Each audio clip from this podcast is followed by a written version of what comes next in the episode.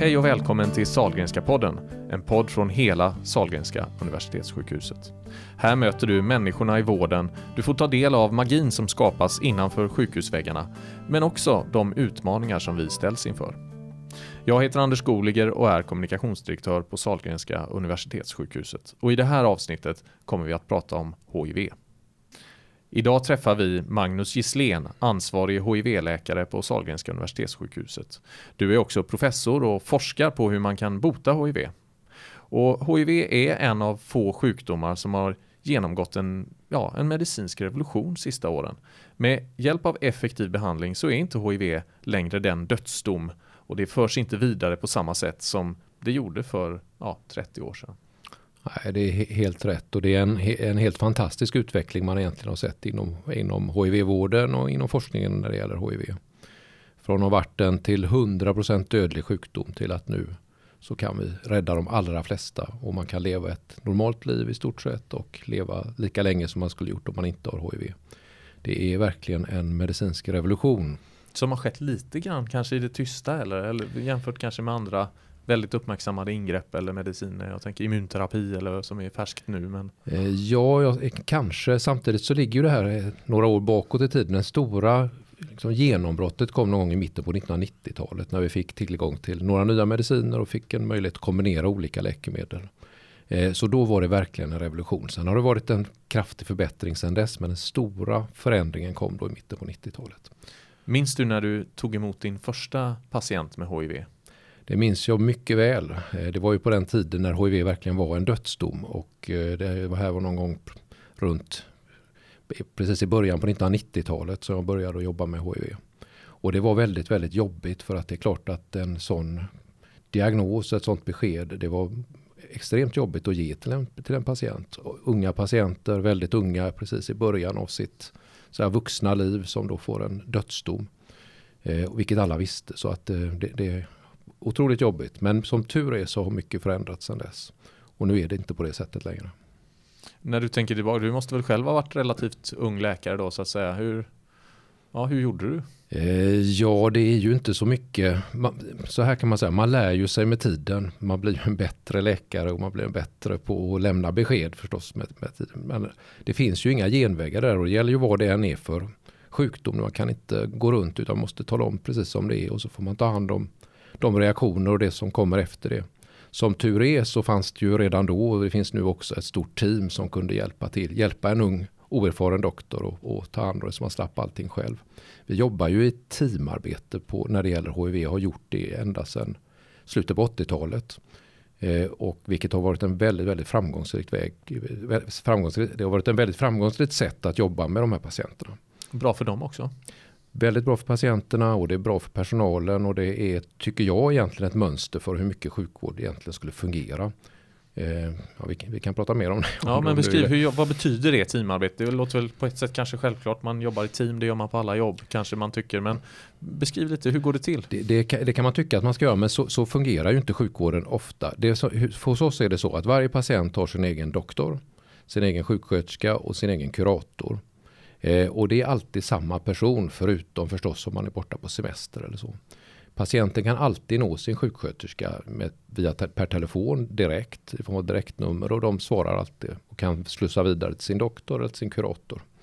Eh, och det här gör att patienten känner sig väldigt väl omhändertagen och är väl omhändertagen. Det eh, finns möjlighet vid problem att snabbt komma till, eh, liksom till vården utan att behöva gå i genom några mellansteg eller någon akutmottagning. Utan man kan ta hand om allting direkt.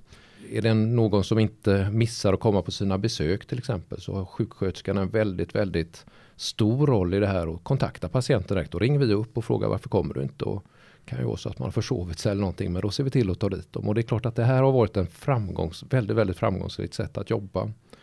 Eh, patienterna känner sig väl omhändertagna. Eh, vi får en möjlighet att ha kontroll på att de verkligen sköter sin behandling till exempel. Vilket är oerhört viktigt för att man ska få en framgångsrik eh, behandling av HIV. Det är ju att man tar sina mediciner. Och det har vi mycket känsligare än många, många andra behandlingar där man kan missa någon dos och det spelar inte så stor roll. Men här får man inte missa i princip en enda dos. De måste ta alla sina läkemedel hela tiden. Varför är det så? Det som händer när man ger behandling det är att man stryper virusets förmåga att föröka sig. I princip till 100% med modern behandling. Viruset kan inte föröka sig. Men så fort man slutar med Men du har det fortfarande så att säga? Viruset finns i kroppen och det är det mm. problemet. Det är därför man inte kan bota HIV. Därför att det finns gömt och det finns sovande i kroppen. Och så fort man då slutar med medicinerna så kan viruset börja eh, föröka sig igen. Och förökar det sig då med en liten närvaro av en låg koncentration av läkemedel så bildar, bildas resistens. resistens. Och då finns problem så att man inte kan ge vissa läkemedel till exempel. Så det är därför det är så extremt viktigt att man verkligen tar läkemedel hela tiden. Och det här har vi vetat från början så vi har ju jobbat jätte, jättemycket det här med följsamhet och patienterna har ju en följsamhet som är nära 100 procent. Och det kan man säga det är unikt då, när det gäller att titta på andra sjukdomar. Att det, det är de, man ofta kanske har en 60-70 procent när det gäller vissa saker. Men här har vi nästan 100 procent i följsamhet.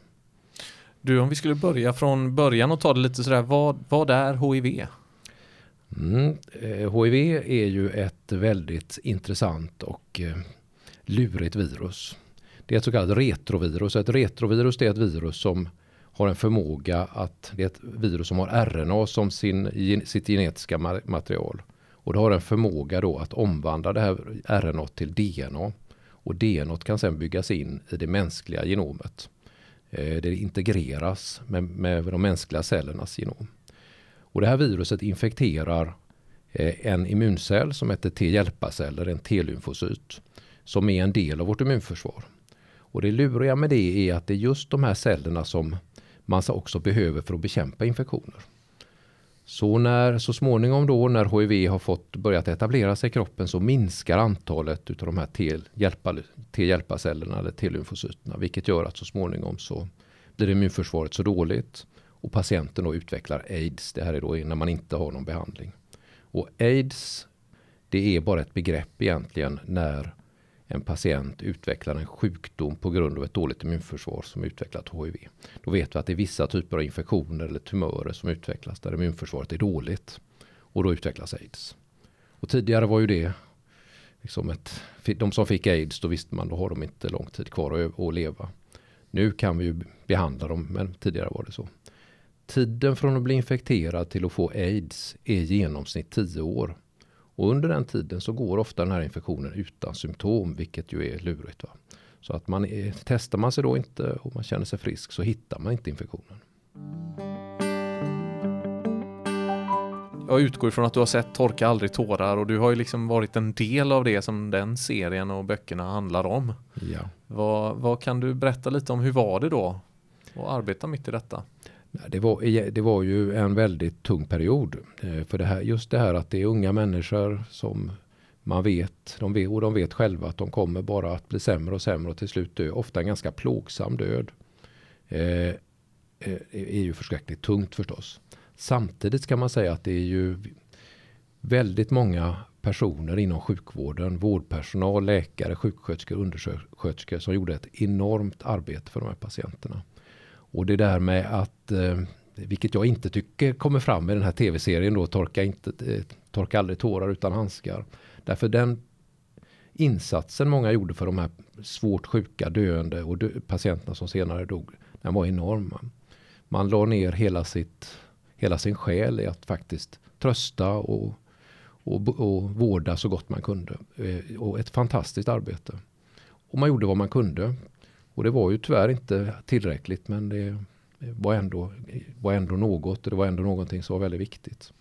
Men det, och det var ju också hela det här stigmat, det är väl det som är kärnan liksom lite grann i den att det, det var inte vilken sjukdom som helst som kom och skördade dödsoffer utan det fanns liksom andra på något sätt kopplingar till Absolut, eh, det var inte och det är fortfarande inte och det är det som är lite grann skrämmande. Vi har gått, det har gått så lång tid, vi har hittat bra behandling men det är fortfarande ett stort stigma med den här sjukdomen. Och det beror, tror jag, på egentligen två saker. Det ena är att det, finns, det har varit en dödlig sjukdom. Det har varit en riktig en epidemi. Va? Folk har varit väldigt rädda. Eh, naturligt, man har varit rädd för att bli sjuk själv och, och, och, kunna dö. Det är det ena aspekten. Och den andra är hur den smittar, att det smittar sexuellt. Och sjukdomar som smittar sexuellt är ofta förenade med någon form av stigma, någon form av skam. Vilket ju är väldigt märkligt för att det finns ju oerhört få människor i världen som aldrig har tagit en risk där man skulle kunna bli smittad av en sexuellt överförbar sjukdom.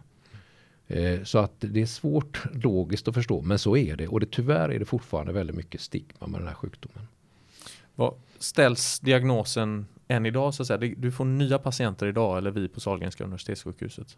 Absolut, det är en ganska jämn ström av nya patienter. Vi kanske har i Göteborg en 50 nya patienter per år eh, som blir diagnostiserade. Och där är ju många utav dem är ju smittade utanför Sverige. De är smittade i sina hemländer där det är mycket vanligare med HIV i afrikanska länder, i Sydostasien till exempel. Eh, så att ungefär 50 nya fall per år är det. Och hur är skillnaden? Hur tar en patient emot en diagnos idag? Kan ni se någon skillnad eller är det samma stigma eller att man vill inte vara öppen med det eller man tycker det är tungt eller har det liksom skett något i bilden av HIV tycker du? Det har det gjort lite grann och det är klart att det är mycket lättare att lämna ett besked nu när man samtidigt kan säga vi har en bra behandling att ge. Du kommer mm. inte dö. Eh, du kommer kunna leva ett vanligt liv. Är du kvinna, du kommer kunna få barn. Du kommer kunna ha en, ha en relation, eh, vilket man då tidigare egentligen inte kunde. Så det är klart det är skillnad, men samtidigt finns stigmat kvar och många väljer ju att inte berätta för någon. Man vill inte berätta för någon om sin HIV-infektion. Det är bara vi i sjukvården som känner till den. Och det är också så att det finns fortfarande kvar mycket okunskap också inom sjukvården. Där man behandlar de här patienterna på ett annorlunda sätt. För att man har, inte förstår att det liksom inte är något smittsamt till exempel. För det är också en fantastisk utveckling. Det är ju den att en välbehandlad HIV-patient smittar ju inte. Man kan ha oskyddat sex utan kondom eh, och smittar inte. Det finns ingen risk att smitta en sjukvårdspersonal som tar ett prov och råkar sticka sig en stickskada från någon som är, är välbehandlad blir inte smittad och det vet vi till helt säkert. Och den utvecklingen är ju också fantastisk och kan förhoppningsvis minska på stigmat lite grann på sikt i varje fall. Din egen forskning, vad, vad går den ut på? Jag, jag, läste det här i inledningen att du, du forskar på hur man kan bota HIV. Det är ju nästa nivå då, där är vi inte ännu. Men vad, vad går din forskning ut på? Nej, vår, vår, forskning som har varit en lång tradition på, på kliniken den handlar om hur HIV påverkar centrala nervsystemet, hjärnan och centrala nervsystemet. Eh, och eh, tidigt i forskningen så har vi försökt lära oss vilka läkemedel som fungerar också för viruset hjärnan. För det är så här att HIV infekterar inte bara övriga kroppen utan infekterar också allt i hjärnan och celler i hjärnan. Eh, innan vi hade behandling så blev kanske 20-30 procent fick väldigt svåra symptom från hjärnan och blev svårt dementa. Eh, så att det är liksom en sjukdom också i hjärnan. Eh, och eh, då har vi lärt oss att många av de läkemedlen vi har nu de fungerar jättebra i hjärnan. Men vi får inte bort viruset helt och hållet. Precis som du säger, den forskning som nu är intressant. Vi har lärt oss att behandla HIV väldigt bra, men vi, har, vi kan inte bota det. Man måste ha mediciner hela livet. Och då eh, mycket av den forskning som nu pågår det handlar om att hitta botemedel. Till exempel att väcka upp det virus som ligger och sover för att på så sätt kunna det ge sig till känna och man kan ut, av immunförsvaret till exempel kan ta hand om det eller andra läkemedel. Men då gäller det också att tänka på vad händer i hjärnan. Och det är två aspekter på det. Det ena är att eh, om man väcker upp ett vilande eller ett sovande virus i hjärnan så är det inte säkert att det är speciellt bra man får en immunförsvar emot en, en, ett virus i hjärnan så kan ju det skapa skador. Det kan ge, att, ja, kan ge problem för patienten. Man kan få skador. Så att det, det är den ena aspekten. Den andra aspekten är ju att man måste komma åt det viruset. För botar du HIV i hela kroppen men inte hjärnan och slutar med behandling så står man ändå för ett stort problem. Då har man inte botat infektionen. Så det är lite grann vår forskning. En del av vår forskning handlar om det. Att ta reda på var gömmer sig viruset i hjärnan. Hur kan man göra för att komma åt det.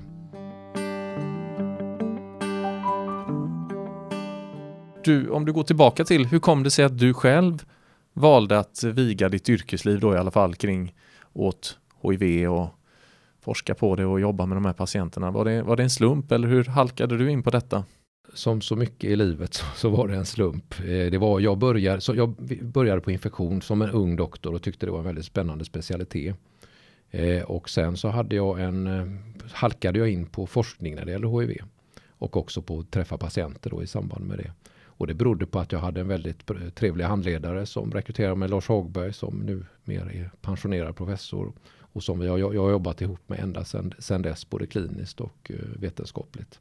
Och han rekryterade mig till sin grupp och sen så har det fortsatt den vägen. Men det är ju som så mycket i livet, en slump. Det kunde blivit annat också. Men jag har inte ångrat det en sekund för att ett mer intressant både forskningsfält och kliniskt fält kan, kan jag inte tänka mig. Det ena är ju att vi har haft den här extremt, extrema utvecklingen. En, vilket är fantastiskt att få vara med om att liksom alla patienter jag hade dog och nu dör ingen. Och det är helt andra problem nu. Det är det ena. Sen är det också oerhört intressanta människor man har lärt känna.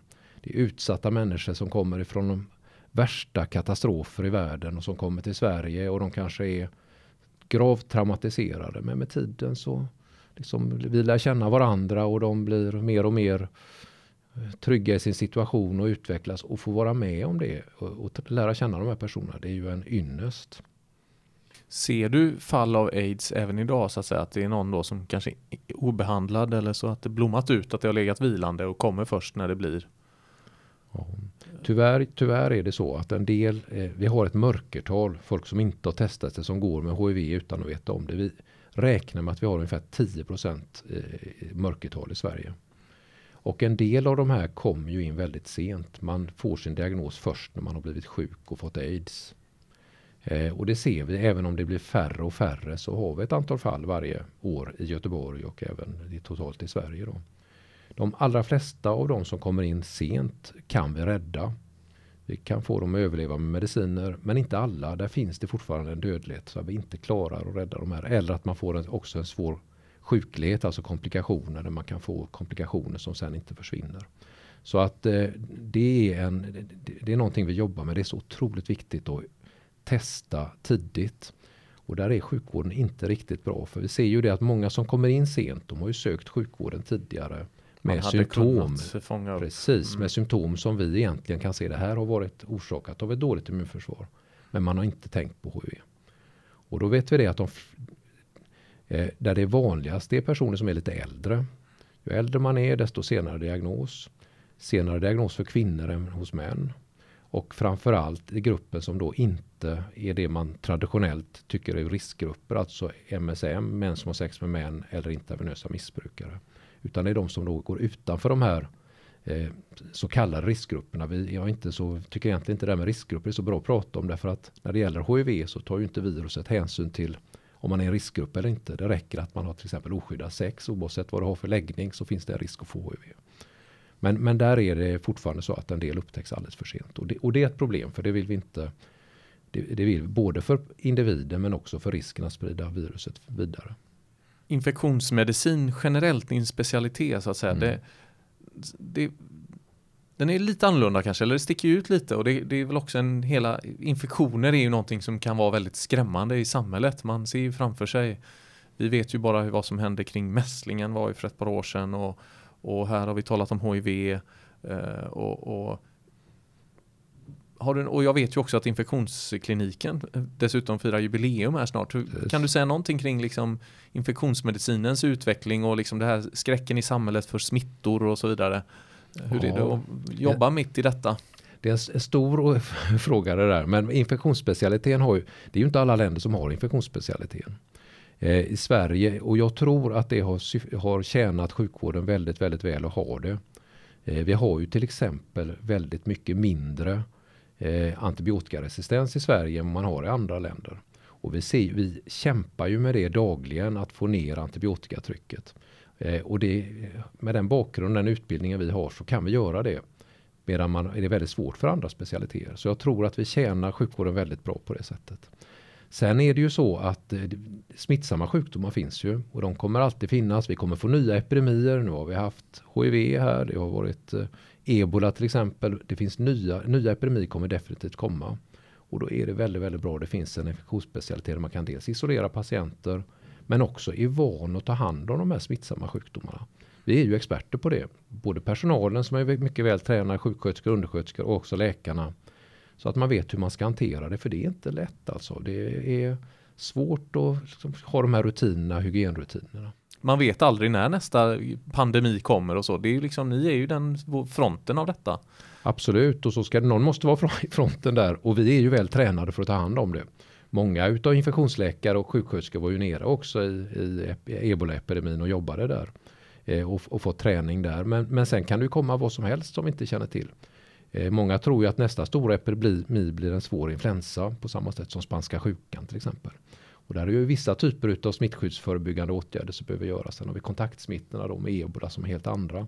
Men det, det, är ju både personal, all personal och eh, läkare på infektion är ju väl tränade att göra detta. Det är vår specialitet. Och det, det måste finnas den, den kunskapen på, i, inom sjukvården. Går ni bara och väntar på nästa så att säga spanska sjukan eller är det, är det det förhållningssättet som ni har att det kommer en global smocka som man skulle säga i kvällstidningsjournalistiken. Att, att det kommer komma det är jag övertygad om. Nya infektioner kommer vi få. Det har, så har det varit i hela his, historien. Eh, men sen är det klart, vi går inte och väntar på det utan vi har fullt upp med att sköta de infektioner som finns just nu. Och, och även där behövs ju så att säga den här kunskapen. Vi har ju smittsamma patienter som måste isoleras. Vi har de som är svårt sjuka, behöver intensivvård och som måste isoleras. Och då behövs vår kompetens där. Stort tack. Du, en eh, avslutande fråga här. Det, det kretsar eh, som eh, en, av, en sista fråga som alla som är med och gästar podden får. Den lyder så här. Eh, om du var sjukhusdirektör för en dag, vad skulle du göra då? Oj. då måste jag tänka ett ögonblick. Jag kan säga så här, jag är glad att jag inte är sjukhusdirektör för det är ett, förstår att det är ett väldigt, väldigt tufft jobb. Eh, men eh, och det är klart att det finns ju saker och ting som vi inom sjukvården tycker är ändå är vår huvuduppgift. Och det, dels är det att det måste finnas tillräckligt med vårdplatser för att man ska kunna ta hand om svårt sjuka patienter. Det måste finnas tillräckligt med personal och det är ju en svårighet och framförallt bristen på sjuksköterskor. Och sen måste jag säga då, sen måste man se till att verkligen ha en välfungerande och bra infektionsklinik. För det tror jag utan det så hade det blivit, jag, jag tror inte många tänker på det, men tänk på alla sådana här eh, vinterkräksjuka till exempel som hamnar på en medicinavdelning eller en kirurgavdelning och man får stänga ner och man får ett enda elände. Det krävs alltså en ordentligt tilltagen infektionsklinik för att man ska kunna hålla undan det här smittan från övriga, eh, övriga sjukhuset. Det är en besparing alltså. Så det, det, är, ett, det är definitivt ett budskap till sjukhusdirektören. Tack för att du har lyssnat på Salgrenska podden. Har du tips på ämnen eller intressanta personer som borde höras i podden? Hör av dig till mig, anders.goliger vgregion.se. Sahlgrenska podden, en podcast från Västra Götalandsregionen.